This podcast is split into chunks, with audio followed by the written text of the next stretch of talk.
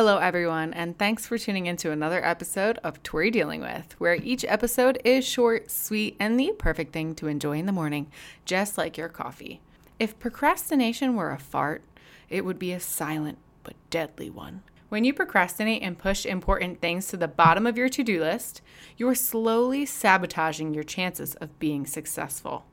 I forget where I was when I heard the quote, procrastination is a form of self sabotage, but I will never forget how it made me feel.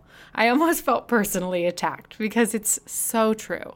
The problem is, in this capitalistic and competitive world that we live in, it's so easy to procrastinate because we add so many things to our schedule. Well, at least that's my problem. I mean, think about the last time you binge watched a Netflix series when you should have been doing work. But don't feel bad about that because even the most organized people fall victim to procrastination. So, how do we break up with our bad habits of avoidance? Well, I'm going to give you seven tips on how to deal with it. Number one, catch yourself in the act. If you're scrolling on Instagram and you know that you shouldn't be doing that, then you need to put the phone down. When you catch yourself in the act of procrastinating, take a deep breath. Literally, stop what you're doing and breathe. Think about why you're doing it. Why are you running from what you're supposed to be giving attention to? Are you subconsciously afraid of failure? Are you mismanaging your time and filling it up with too much on your plate? Are you really just uninterested in your work? When you find out the concrete reason why, then you'll be able to deal with it better. Number two, eliminate your distractions. It's so much easier said than done, but put the phone down. One of my personal struggles is actually with social media. The problem is, I work on developing content for my social media, so then I'm doing a lot of work on my phone. But it's so easy to get sucked into a scroll hole because I'm already using that platform. So, what I personally have to do is schedule out an allotted amount of time that I need to be on my phone.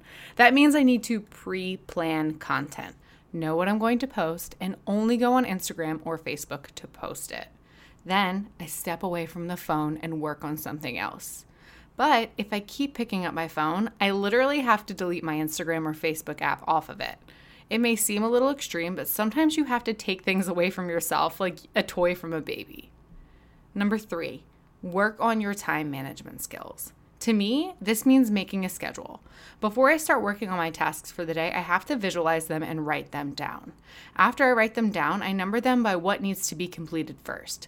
So, what's the most urgent and what can I put to the side for a bit? Then it makes it a lot easier to do everything I want to because I don't feel that added pressure of everything on my list at once. You know that you will eventually complete your other tasks, it's just you need to focus on the important ones now. Number four, break your tasks into more manageable sections.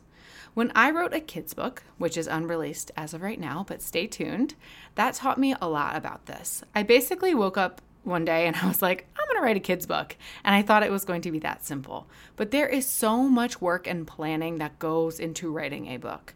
There's character development, the manuscript, the plot, the world you create, the illustrations, the book dummy. I mean, there are so many pieces to that project.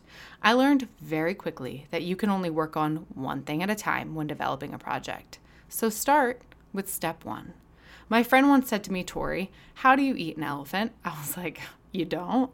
She was like, one bite at a time. That's the key, right? One thing at a time. Work on a bite sized section of what you have to do. Don't worry about writing the entire book, focus on a chapter. Number five, reward yourself there is a reason why dogs sit when we teach them to. It's because we're most likely going to give them a treat. They know that if they put a little bit of work in, they're going to get a reward. So after you break your task into manageable sections, reward yourself after each one. Maybe let yourself go on a nice relaxing walk, or maybe watch an episode of your favorite reality TV show. Also, when you know that there is a reward waiting for you at the end of the tunnel, I bet you'll be focused to finish faster. Channel your inner puppy and work for that treat. Number six, get ready to zone in.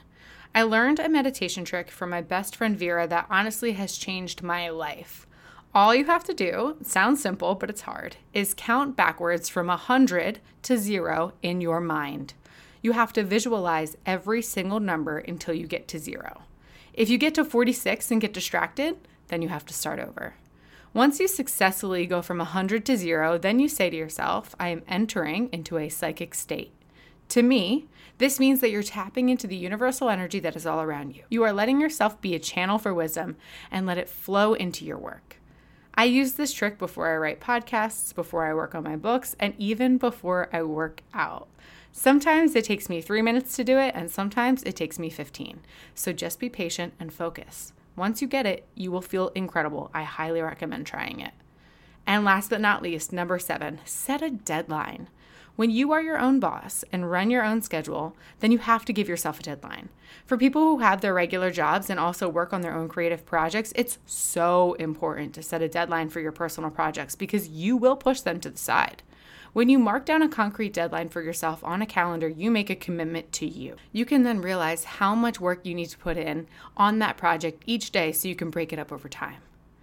Breaking up the procrastination habit isn't easy. There are 80% to 95% of students that are estimated in engaging in procrastination on a regular basis. This is from a study, so don't worry, I didn't pull this out of my ass. The urge to put things off, it can be so strong, especially when there are things all around us that can distract us between our phones, between TV, just so many things. So while procrastinating might not be something that you can avoid entirely, becoming conscious of the reasons why you procrastinate and how to overcome those tendencies, that can help you. By implementing these strategies that I've listed above, you're going to make your life a little bit easier and way more productive. Today, I'm going to leave you guys with some binaural beats for focus. If you have some time after this podcast, I want you to listen to these binaural beats, write a list of the top goals in your life right now, listen to the music, maybe even count backwards from 100 and let yourself focus. Enjoy.